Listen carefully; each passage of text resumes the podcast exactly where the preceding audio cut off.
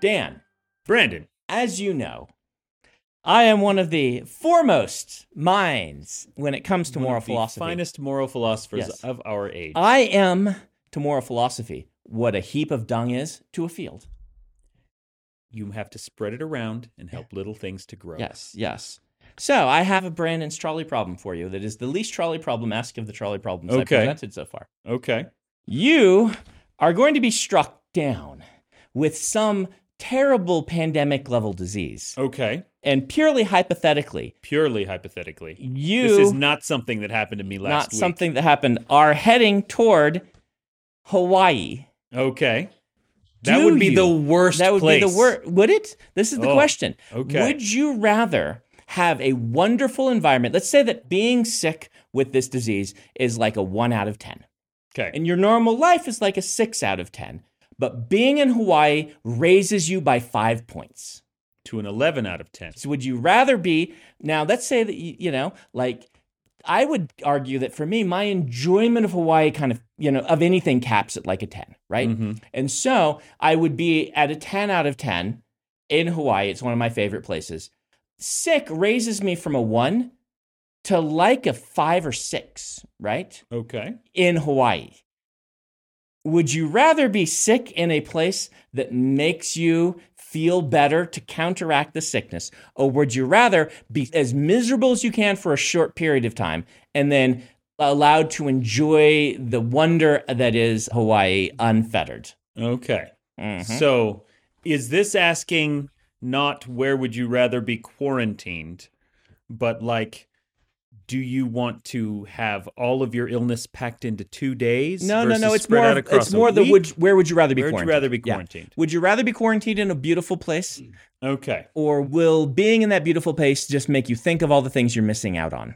So, This happened to you. This is why. from Yeah. experience, Mhm.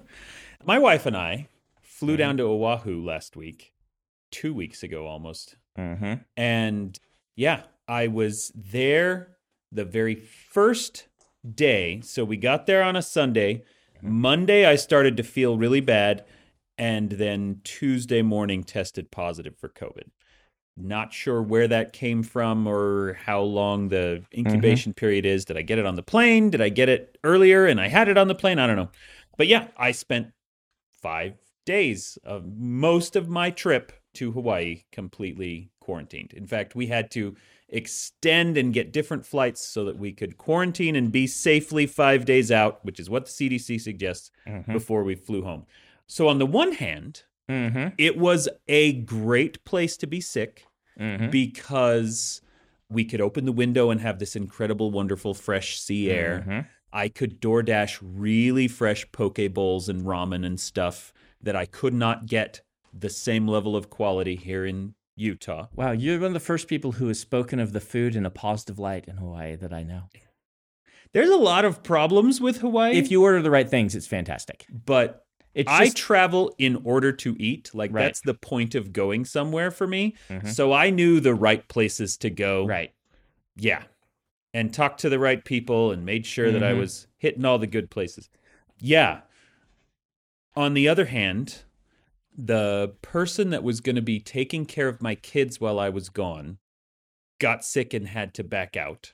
The second person got sick and had to back out.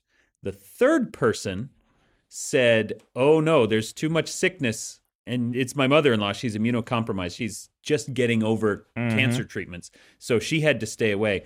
And so my children were essentially just feral for three or four days.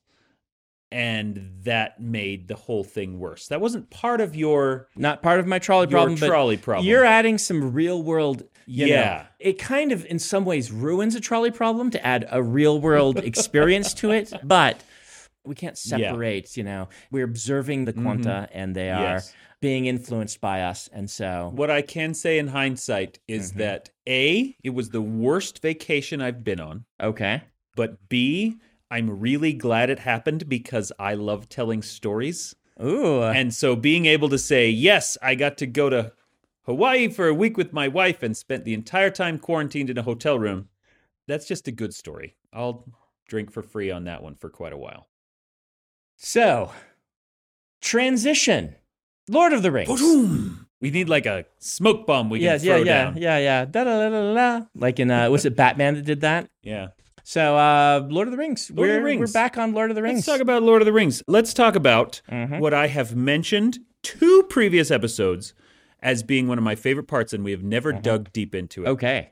Theo's character arc. Okay. Yeah. Theo as a character is by Handled the end of the well. season the most interesting part of the show for me. Everybody else felt like, and we've joked about how Mm-hmm. you know we're following not Frodo and not Sam as they deal with not Gandalf. Over here on the other side, we have not Legolas who is helping fight you know all of the other things. Mm-hmm. Yep. Theo doesn't fit into any of those boxes. he doesn't. He is the one who is most himself. He is a unique and new character. We thought he was going to be not Gollum, yeah. right? The- well, and that's the thing. We thought yeah. Mm-hmm. for a while he's going to be maybe not Gollum, or Yeah. maybe he's going to turn into a ring wraith. Maybe he's going to turn into the king under the mountain, whatever Yeah. the the ghost king is called. Mhm. And he just kept going back and forth, which is really interesting. and he was defying stereotype Mhm. in a show that is basically founded on stereotype. and they used him really well to also establish the old man who eventually betrays them Mm-hmm. and things like that. And when the old man betrays them, there is that moment, and Theo makes a choice, right? Like Yeah. he makes a legitimate choice and he stays. Good on you, Theo. We see him in the beginning hates the elves. Mm-hmm. you know, mad at his mom because she's Yeah. got the hots for one. Mhm. And we're thinking, you know, is he going to be like part of this anti elf rebellion? And Mm-hmm. then, no, his story goes somewhere else and he finds this evil sword. And now he's, we know he's going to turn into an evil, corrupt guy. No, his story goes somewhere else and he gives the sword away voluntarily. Yep. Every step of the process, he did something interesting and unexpected, which I loved. This is why I want him to be the king of the ghosts. Mm-hmm. The reason being, I really want to understand like the betrayal that that king made. Mm-hmm. I want it to be interesting and complex and made for perhaps a good reason because, you know, we know Isildur isn't the best guy around. He Yeah. keeps the ring. Mhm. And so his cursing of them, which I think I'm getting the lore right, I would have Adam look it up if he were here, but Adam has ditched us today. We'll have Octavia look it up. Is the the Ghost King, was he cursed by Isildur? Can you look that up so that the Or was he just don't have- cursed by Yeah. the inherent magic of breaking an oath? Yeah, yeah. And was it Isildur he don't know. betrayed? Or am I just, you know, putting conflating things Yeah. in my head? But if it is what I'm thinking that he, you know, because he has to be released by a king of Gondor, so it's like a king related to the Gondor line, and Aragorn's like of the Numenoreans, and so Yeah, Gondor doesn't even exist yet. Um, yeah. Uh, so how that all works out, you but know they're compressing time so Yeah. much that Gondor could show up out of nowhere. And I know that there are things internally at Amazon that has said they want to be in continuity as much as possible with the movies. And so part of the Mhm. reason why, you know, you're getting greatest hits is they want to be related to the movies. And so Yeah. that's a more interesting arc for Theo than becoming a ring wraith. I agree because it gives him the chance Yeah. to be a good guy and then make a bad decision instead Yeah. of just jumping wholesale into evil. Or a complex decision, right? yeah, there might be really good reasons that he breaks that oath. I don't That's- know. Isildur's a Yeah. jerk. Let's point out though that you could have a really complex arc with becoming a ring wraith too. You absolutely. here's a ring it'll help you protect the people you love it corrupts you slowly over time and then you're a shadow of your former self that could work just fine for Yeah. theo as well It could. That is true. Mm-hmm. Yeah. So anyway, I just really dug Theo. I thought that he was great. okay Now, do you want to hear about the dumbest character in the show? yes who is the dumbest character in the show ooh Helleborn. Celeborn is so dumb. or uh, let, let me guess. Let me guess what you're gonna what you're gonna say. Okay. Uh, Celeborn, the great dwarven smith. No, that's Celebrimbor. That's Celebrimbor. Oh, Celebrimbor. The Elven Smith. I think he's the dumbest. He's pretty bad. But no, Celeborn is Who is Celeborn? Galadriel's husband. husband. Oh, okay. Who, you know, that's what everyone started screaming Yeah. about from the very 1st episode is during this period of history, Galadriel not only is married but has a child who's like a thousand years old. Yes. How can he be the dumbest? He's not in the because show. he shows up in one conversation in like episode seven where she says, "Oh, by the way, everybody, I'm I was- Mm-hmm. totally married to a guy, and mm-hmm. he's really hot. You don't know him. He's in Canada." and then gives the weirdest backstory of like I met him at a party and he was kind of weird and we fell in love and then I've never seen him ever since and like it's oh it's the weirdest dumbest character introduction I've ever seen. That is pretty dumb. I think that it was at least a here, Tolkien fans, we'll throw you a bone.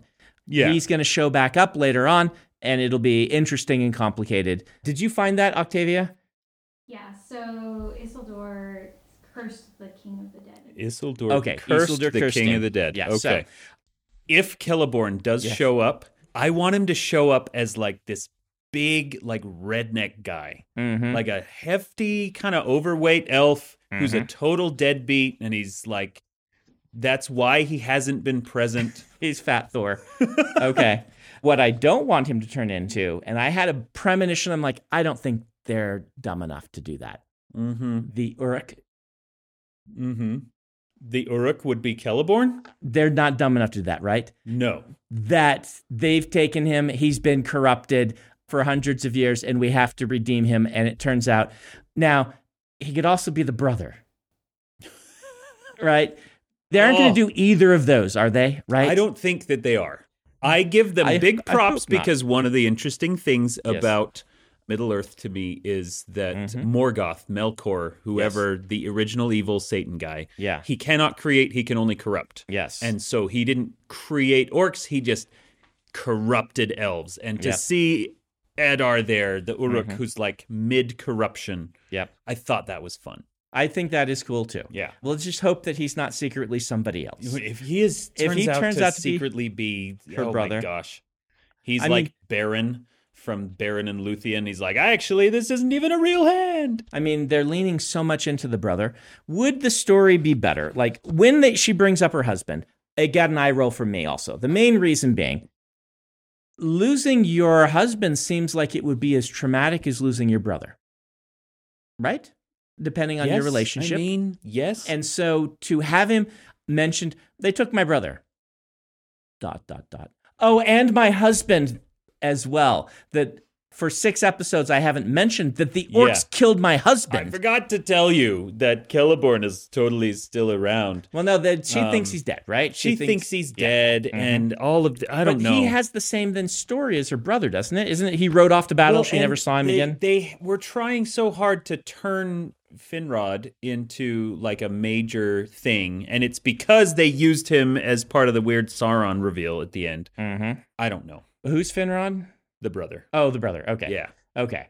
Finrod or Finarfin. It's one of the two, and I know that I Mm. I don't know which one. All right. My favorite thing is going to be so controversial.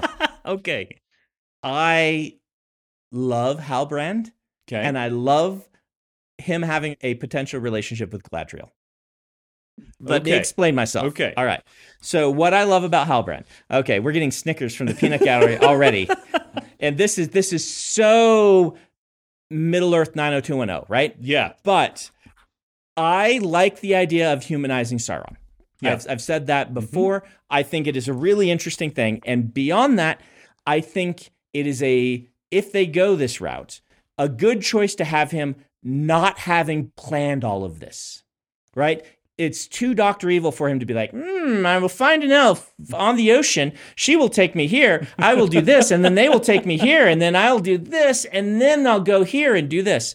Instead, if it is Sauron being like, you know, maybe I don't want to rule the world. That was pretty awful, all of those wars. Maybe I just want to make stuff. And I'm now on this island where I can make a new life. Maybe I just won't go back, or maybe I'll just spend a hundred years among these mortals here mm-hmm. and I'll just make stuff. And if that's a legit conflict for him, and then she's like, No, you got to be king. He's like, Do you not understand. Do not crown me king of the Southlands. Bad idea. Yeah. And then he has to think about it and he goes back for the thing and says, All right, I guess destiny's pulling me this way. And then, you know, he's there and he's like, Well, maybe I'll just be a king of men in this realm. And then it's like, Oh, you found a new metal and I'm here all of a sudden and I can bind all the elves and the dwarves and the men to me.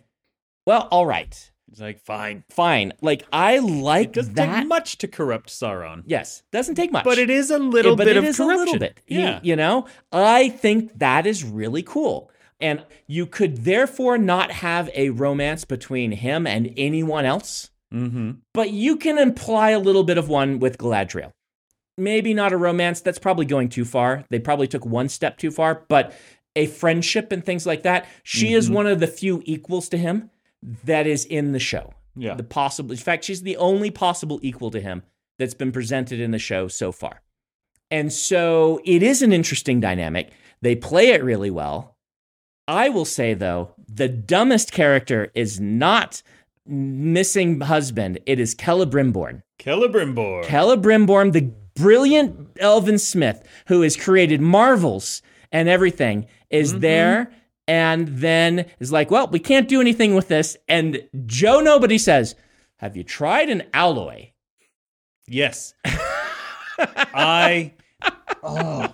the instant he walks into the mm-hmm. workshop, before he even says anything, I turn to my wife and I'm like, "Oh my gosh, he's Sauron." She's like, "How can you tell?" Because it is so painfully obvious at this point.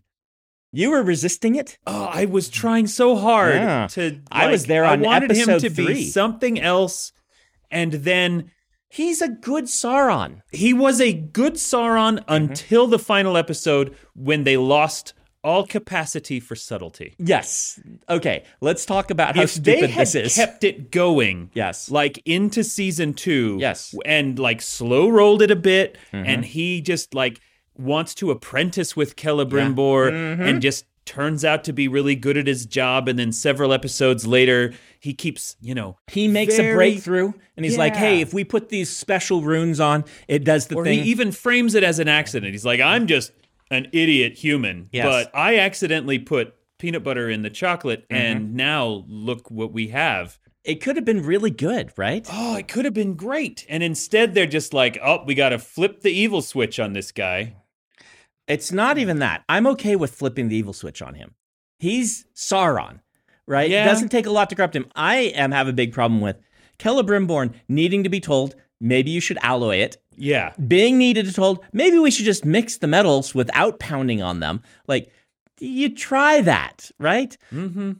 having having him come out as Sauron before they forge the rings Yes. and having them still What forge the rings is just see, I think, I think, and Mm-hmm. I'm not sure because it didn't make any sense. I think what they were trying to say is that the one ring had already been forged and then he took off with it. Oh, I don't think they were doing that at all. I think You think did. so?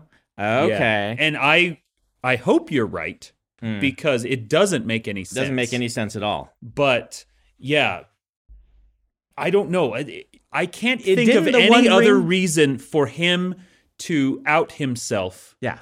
without The one ring has Yeah. to be forged in Mordor, right? Like that's the whole thing. It was forged at true. Mount It Doom has and has to be returned Doom, there huh? to be destroyed. oh well Like, then he has to go and forge it. he has it to go and forge it. well then why did he just I have say no idea. And Oh, this like his into plan was working so well Mhm. and then he gets up to the greatest smith in history Mhm. and he's like i'm just a poor I'm just country a lawyer. Yeah. but I think I know how to solve this problem. And Mhm. then, like, what did he gain? What did he learn? I- Yeah, I- nothing. No, she confronts him. Now, this whole thing was stupid because Galadriel has, through the whole thing, been like, this is a useful pawn. He might be the king. He might not be. I'm going to use him as the king because we need to unite around people. Mm-hmm. And then she goes and she finds some scroll that's like, he might be the king. All right, I'm going to use that. Then later on, she finds out he's not the king. Big whoop, right? Like, number one, why is she researching it all of a sudden? What made her suspicious? Nothing. He's acting less suspicious than Yeah. he ever has. Well- it's like she has the script, and so she's read the script, and she's like, "Oh, I need to be suspicious now." and then she finds out he's not king, and then his Well- response just needs to be, "Yeah, I'm just a guy." I told you I I wasn't. told the you I'm not a king, king. lady. I'm trying to live up to it. Right? You say that. yeah. And then she's like, you know what? Yeah, you are trying to live up to it. I appreciate that. Well, We're good and I wish that like I want to be able to actually see the records she found because she found something that convinced her. Yes, it just says there's no more king. Like Well, none of these what- kings had what any she bastard found children. eventually was there hasn't been a king for hundreds of years. Yes. So what did she find first that convinced her he was the king? Yeah. That could possibly go against the weight of hundreds of years of kinglessness. Hundreds of years of kinglessness that she would have been alive for, right? Yeah. I guess hundreds of years doesn't mean a lot to her. Doesn't mean a lot to her, But but, at the same time, That's how many generations of human? yeah. Well, and beyond that, like she would know, wouldn't she, that like you know that there's no leader in Yeah. the. Anyway, I don't know. I I thought that whole sequence was so dumb. Like entire thing. if they would have been like, if you have to forge some of the rings, you have them forge the rings, and then you cut to Halbrand and he sketched out the one ring on a piece of paper. And that's Mm-hmm. your ending. He doesn't have to reveal himself. He doesn't have to run. He doesn't have to do anything. You're just like, you know, you do the whole Gandalf thing where they're like, you know, you aren't in there. And then he says something like, what was that other name they mentioned? That means something. Sauron. And then you cut straight to Halbrand. And it's at the end where they've got their things and he has sketched out the one ring. And he looks up at the camera and there's like red firelight f- reflecting in his eyes. And you're like, oh, he's out. Oh, my He's- goodness. but he's still among them. But nobody It's- knows yet. Yeah. And that's cool for season two. He nobody Mm-hmm. knows yet. He's among them. He's the liar and the the deceiver, and he gets to play all those games, and they get to have more relationship time with him and all these people, which is the most interesting part about the show. Mm-hmm. Well, and that is an important point to bring up because Mm-hmm. so much of the drama of season one hinges around Mm-hmm. people not knowing the other person's motives, Yes. right? Mhm. Every single plot line, that's the driving force. Can I trust you or not? Mm-hmm. And at the end of season one, everyone's pretty much staked out their moral territory, Yes. right? Like Mm-hmm. they're going to have to either introduce new characters that we can be uncertain of, or they're going to have to completely change the tone of the show because we mm-hmm. now know exactly who the bad guys are and who the good guys are with no ambiguity left. Yep. We do have some Theo and stuff. But yeah, how awesome would it have been if Sauron spends season two gathering armies to him, including Galadriel and the elves, to march and conquer Mordor from mm. the orc guy to put himself in charge so he can finally forge his one ring because he needs to get to Mount Doom to do it. He tries it other places. He's like, no fire's hot enough. Oh, wait Awesome. like it seems really obvious some of these narrative choices and like this one reeks of having done a little bit of stuff in hollywood this one reeks of the screenwriters having this awesome subtle screenplay and someone up above saying well no he has to do sauron stuff uh, make Yeah. him do sauron stuff uh, where do we have him do Sauron stuff? Oh, where he's talking to Galadriel. Have him say, "Yep, I'm Iron Man." it worked for the Marvels. Well, and yes, you can see some executive in a meeting mm-hmm. being like, okay, I've read all these scripts. Our mm-hmm. show's called Rings of Power. There's no rings. Yes. And they're like, no, we're building towards that. Like it's all mm-hmm. about subtlety and it's all about no, you got to have rings in, In your Rings, of Power, series. Yes. Come on, guys. I think they were pushing toward that one. I think that that was an early mandate. This one feels like meddling. The same thing with Yeah. the the Harfoots don't have enough drama. Add some drama. Well, what kind of drama? Have them have them threaten to leave them behind. This was your idea, I think. That you thought this is what happened, right? And then they're like, "Sir, our whole thing for the Harfoots is that they're big-hearted. They sing a song about no one walking alone. Like, uh, it doesn't matter. Uh, make them leave them behind. Yeah. Um, while singing the song. yeah. That, that'll, that'll be nice. Ha- uh, put put in a scene where they talk about all tension. all the people that they've murdered or manslaughtered, uh, so that we know they've done it a ton in the past, and that'll make it okay. Yeah, Oh, and you know, given what I assume was an executive mandate to include Rings of Power in Mm-hmm. Season one of Rings of Power, Mhm. how many fake outs were there in that final episode Yeah. where they're like, I'm building a crown. No, something smaller, Oh, but that was- still round. But I'm not going to say it out loud so dumb. so many times. That one was dumb. Uh, you know, and running for dumbest character is also the king of the elves, who just Gil Galad. at every decision point makes the dumbest choice he could make.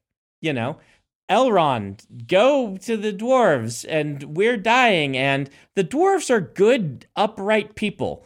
Maybe they'll help us. No, no, we're not going to tell Elrond that. We'll let him lie, and then Yeah. we found a way to save us. Nope, we gotta go. Wait, you realize that if we had worked with the dwarves like you wanted, we mm-hmm. would have to spend months and months and months mining mithril, right?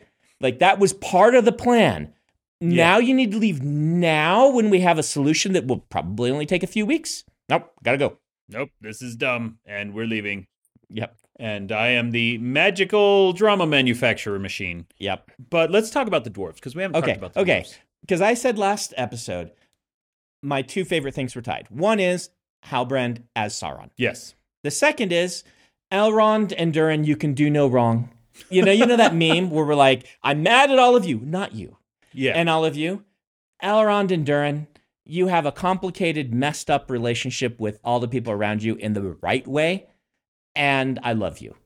I love you. I love the dwarf woman. I Disa. love Disa. Disa's I so love good. everything that happens. I love that she's got this ambition going. That is, they're resisting the she gets Yeah. a little Lady Macbethy Yeah. right at the Uh-huh. end, Yep. which was kind of fun. like all of this has some nuance it has interesting characters i still like them despite their flaws and you know it's real Yeah. cool so Even Durin's father, yes who is Mhm. kind of a jerk, he was a good character. yeah he's not a drama manufacturer he has a perspective Mhm. that is reasonable that i understand he's worried about mining this magical metal Yeah. you can read the subtext that he says this could destroy us we should cover it up because I see the glint in my son's eyes when he talks about mining this stuff. Mhm. We don't go there, and you Yeah. know, like it's all There's Yeah. a moment in one of the early episodes Mhm. where Durin thinks his dad is going to chew him out. yes, And then Durin's like, no,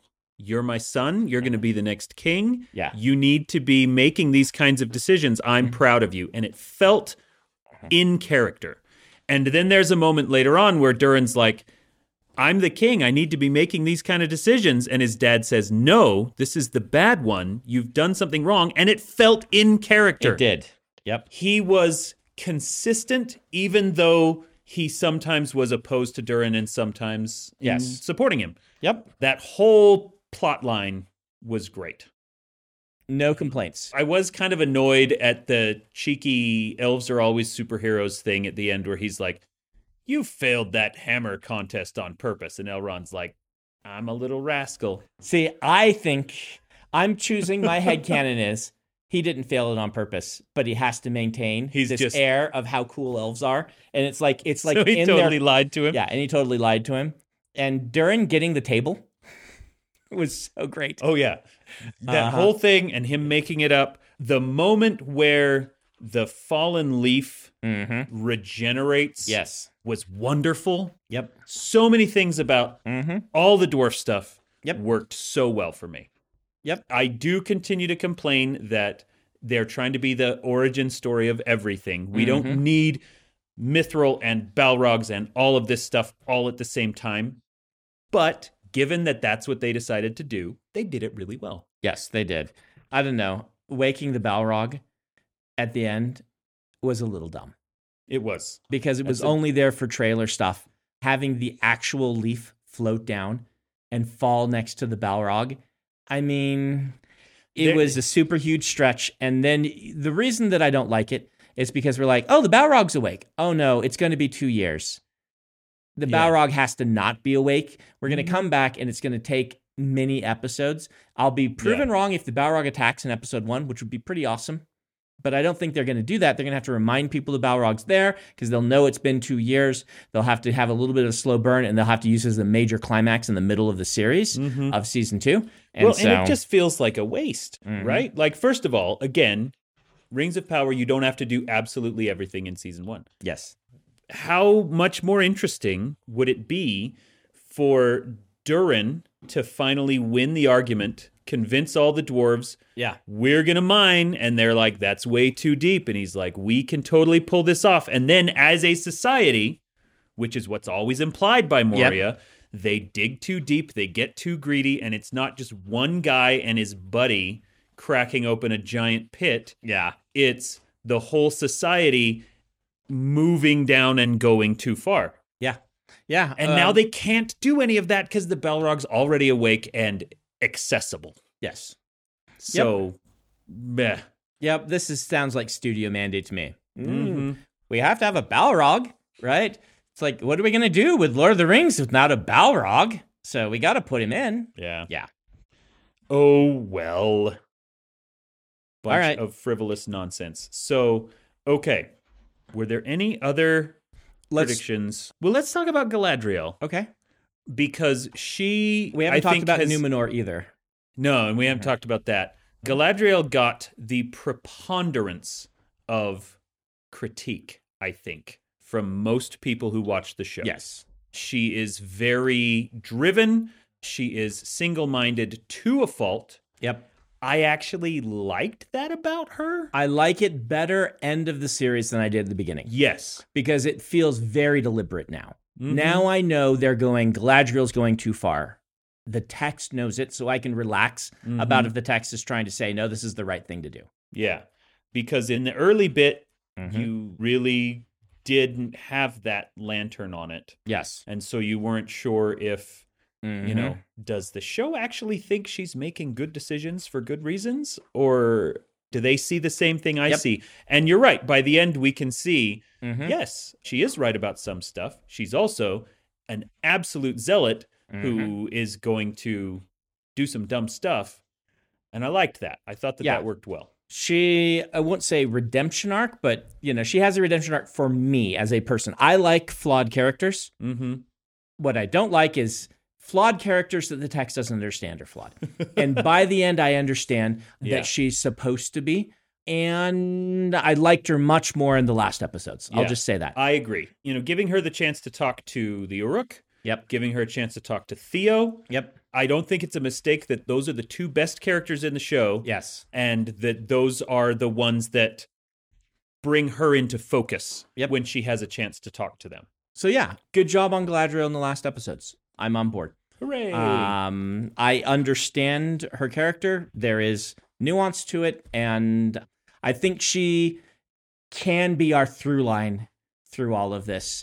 You know, normally you want that to be somebody that we like more because I don't like her, but I like her as a character. yes. Right? Which is an important Yeah, very important distinction. So, Yeah. Okay, so let's talk about Numenor then. yep. And here's my first question. Mm-hmm. when you know the queen and everybody Elendil, they Mhm. return to Numenor they kind of go through the little gate and they come Mhm. into that harbor and they're looking at it in either shock or awe because Mhm. something is going down and I have no idea what it was. What were we supposed to Oh, get from they that? there's one line earlier that they said we'll have to hang the black flags because when the father dies.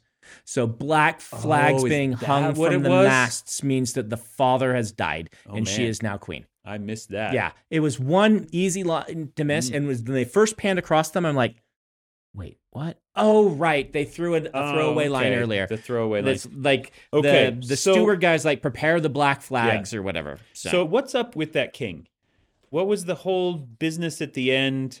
Oh, he shows he's been using a Isildur's sister's palantir. palantir. Yes. And the Palantir lets him see the future, and now it's driven him crazy or something. Yeah. I don't get Palantirs. Like, I'd always thought, and I just could be totally wrong on this. Like, what's up with them? Were they always evil things? They were not. And that's why that felt like a weird Yeah. reveal to me at the end because they are not inherently evil. Sauron very overtly corrupted the two that are in the Lord of the Rings trilogy. Right. But there's others that exist. There's one in the Grey Havens, for example, Right. that has been kind of damaged. It can Mm-hmm. only look to the west. Okay. It can only look out towards, you know, heaven or whatever it is. Mm-hmm. It can't be repurposed. It can't point anywhere else. And so it's not evil, but it's Mm-hmm. broken. By the time we get to Lord of the Rings, they're all broken. Okay. But at this point in history, I feel like this is just another one of those we need to hit all the greatest hits. So we have to have Palantirs. And since we have to have Palantirs, then we have to have them be ominous. I don't know what's going on with him. I don't know what's going on with all of Numenor. Let me talk about narratively one of my biggest problems with the show is that Okay. Numenor decides three different times to go to fight the evil in Mordor. Yeah. We have the end of episode four, which we talked about before, where the Mhm. queen's like, "We will sail to Numenor," and everyone like cheers, right? Yeah. we go to episode five, and I thought I'd missed something because I'm watching episode five. I'm like, they're doing the same plot again, right? Now they're questioning. They don't have the boats yet. Like they should have just started sailing in that episode. We don't need another episode about like you have a limited amount of time. It doesn't feel terribly rushed like Wheel of Time did. So Mhm. there is that to them. Yeah. So they can linger. But you spend this whole episode coming to the same conclusion we did before. And then you still, at the end of the series, have to come to that same conclusion. Now, I'm okay with that one more because we've suffered a great failure. Do we keep to our principles? That's worth having a conversation about. But why do we have two episodes that end with the exact same? I think they were trying to do try fail cycles. Okay. And I think they were trying to make Galadriel earn her thing because her Okay. whole deal is Sauron's still out there. We need to raise a huge army and go Mm-hmm. beat him up. And when she shows up in Numenor, Mhm. that is, you know, the only drum she beats over Yep. and over again.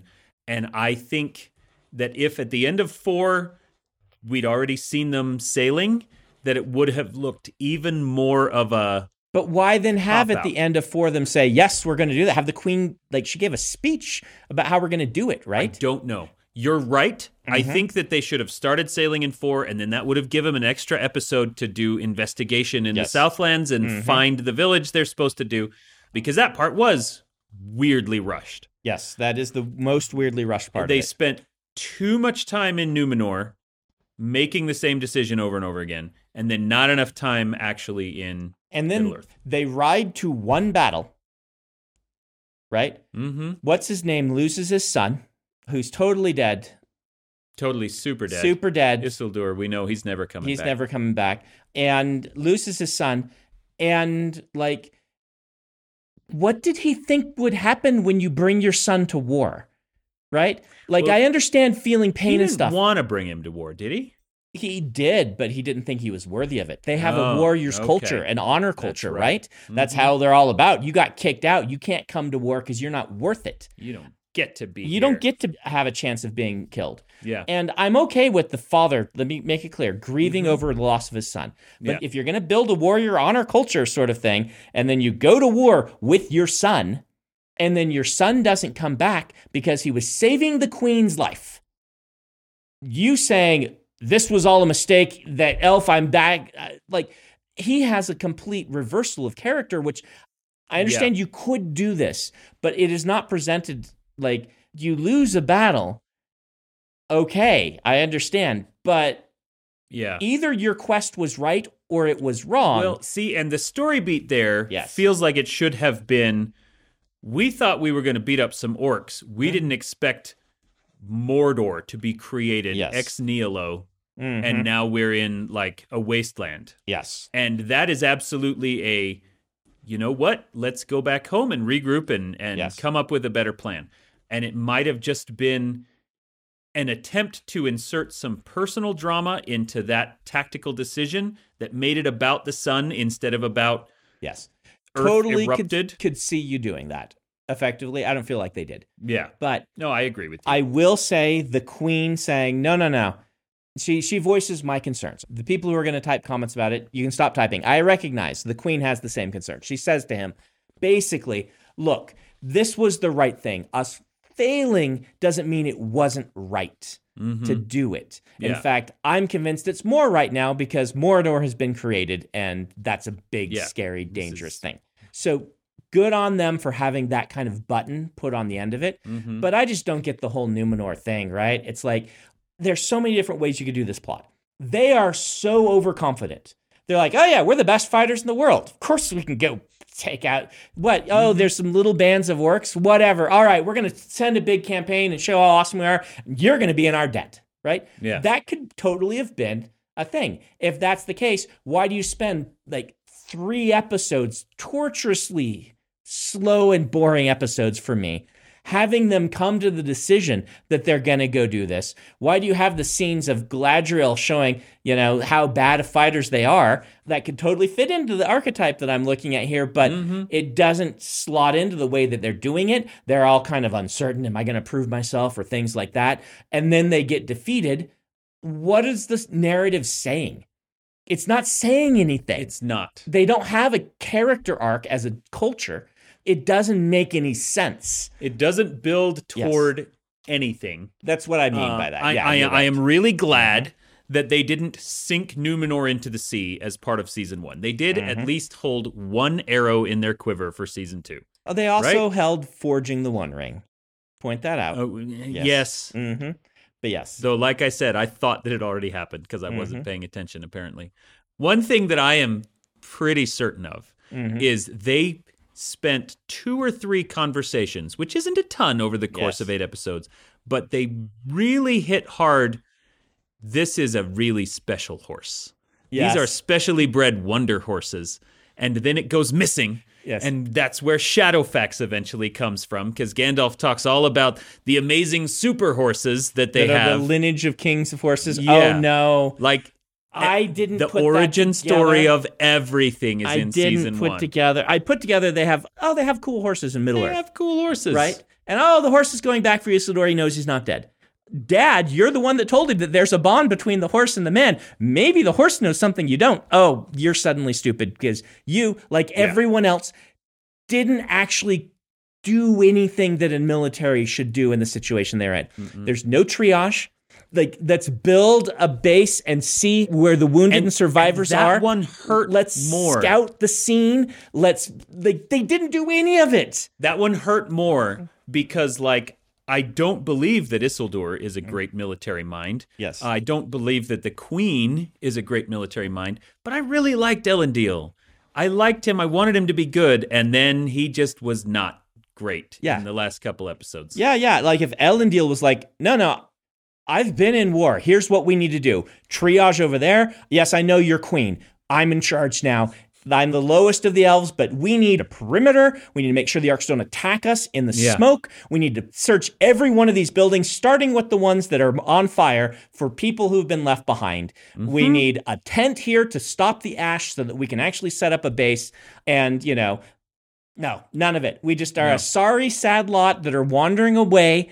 That there's no one attacking us, but for some reason we have to get back over we here. Get out of here right Yeah. now. We've already Mhm. killed every orc Yes. in the whole land, except for the ones that chased. It was What's a bucket so annoying because there's a scene where Galadriel helps Theo because he's a main character. She Mm-hmm. n- recognizes he has like an exclamation point over his head. He's glowing.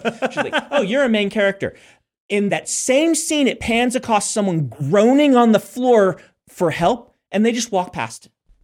Go watch it again. It is dreadful that the main character syndrome going on with this. Okay, but is that something they wrote into it, or was that like the Key and Peele sketch with the extra? Yeah. who just every time the camera panned by was doing everything he could to draw focus. I don't know. They're, but like They couldn't get a good shot without that guy moaning. Galadriel couldn't look right there and help the person who's no. Yeah. She's got to help the little kid. Are you okay? You're a little kid and you've got a main character badge. Yeah, you're one of the PCs, Yeah. so.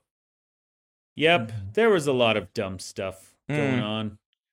Oh my word! I gave it a 6 out of 10. That might be stretching. I have to honestly, to be perfectly honest, it is better than Wheel of Time. I'm sorry, Wheel of Time. There's uh, Yeah. some things I love about Like, Wheel I, of Time. I, I wouldn't even wince when I said that. I Yeah. think it is Well, I'm a- empirically and obviously. I'm a producer on Wheel of Time, and I know all those I people. understand that. Uh, but let's point out Wheel of Time got like, you know, an eight to ten million dollar budget, and this has a sixty million dollar budget per episode. But I might have given Wheel of Time a six out of ten, and I will have to demote it if I did, because this is like the definition of like it's better than average, mostly because of the visuals, Mm-hmm. but with some really good moments. I still want to watch more of it, but it sure wasn't great for me. Yeah. The narrative mistakes that Wheel Mm-hmm. of Time made feel much more egregious to me. Yes, I would agree with that. Though they had a harder job, I think. They did. Smaller budget, and I would say And a that much larger story. a book they had to adapt rather than we can basically do anything we want. So, Yeah, absolutely. They had a much steeper hill to climb. yes. They had a worse hand. They didn't play it as well as I would have liked. Yep. Ultimately, for me, Rings of Power is still a seven or even an eight out of ten because I An loved, eight out of I 10? loved it. An 8 out of 10. Yeah. Well, if your enjoyment of it is it an 8 out of 10, there's Yeah. you don't have to justify that, right? It did dumb stuff Mhm. left and right, but I've kind of been conditioned to expect that in my fantasy television. Okay. I mean, um, I'm the guy who put Speed Racer as a 10 out of 10 purely out of the fact that I just love it. So I have no ground to stand on in challenging, but an 8? Come on. It probably doesn't deserve an eight. I'll give it a seven. Okay.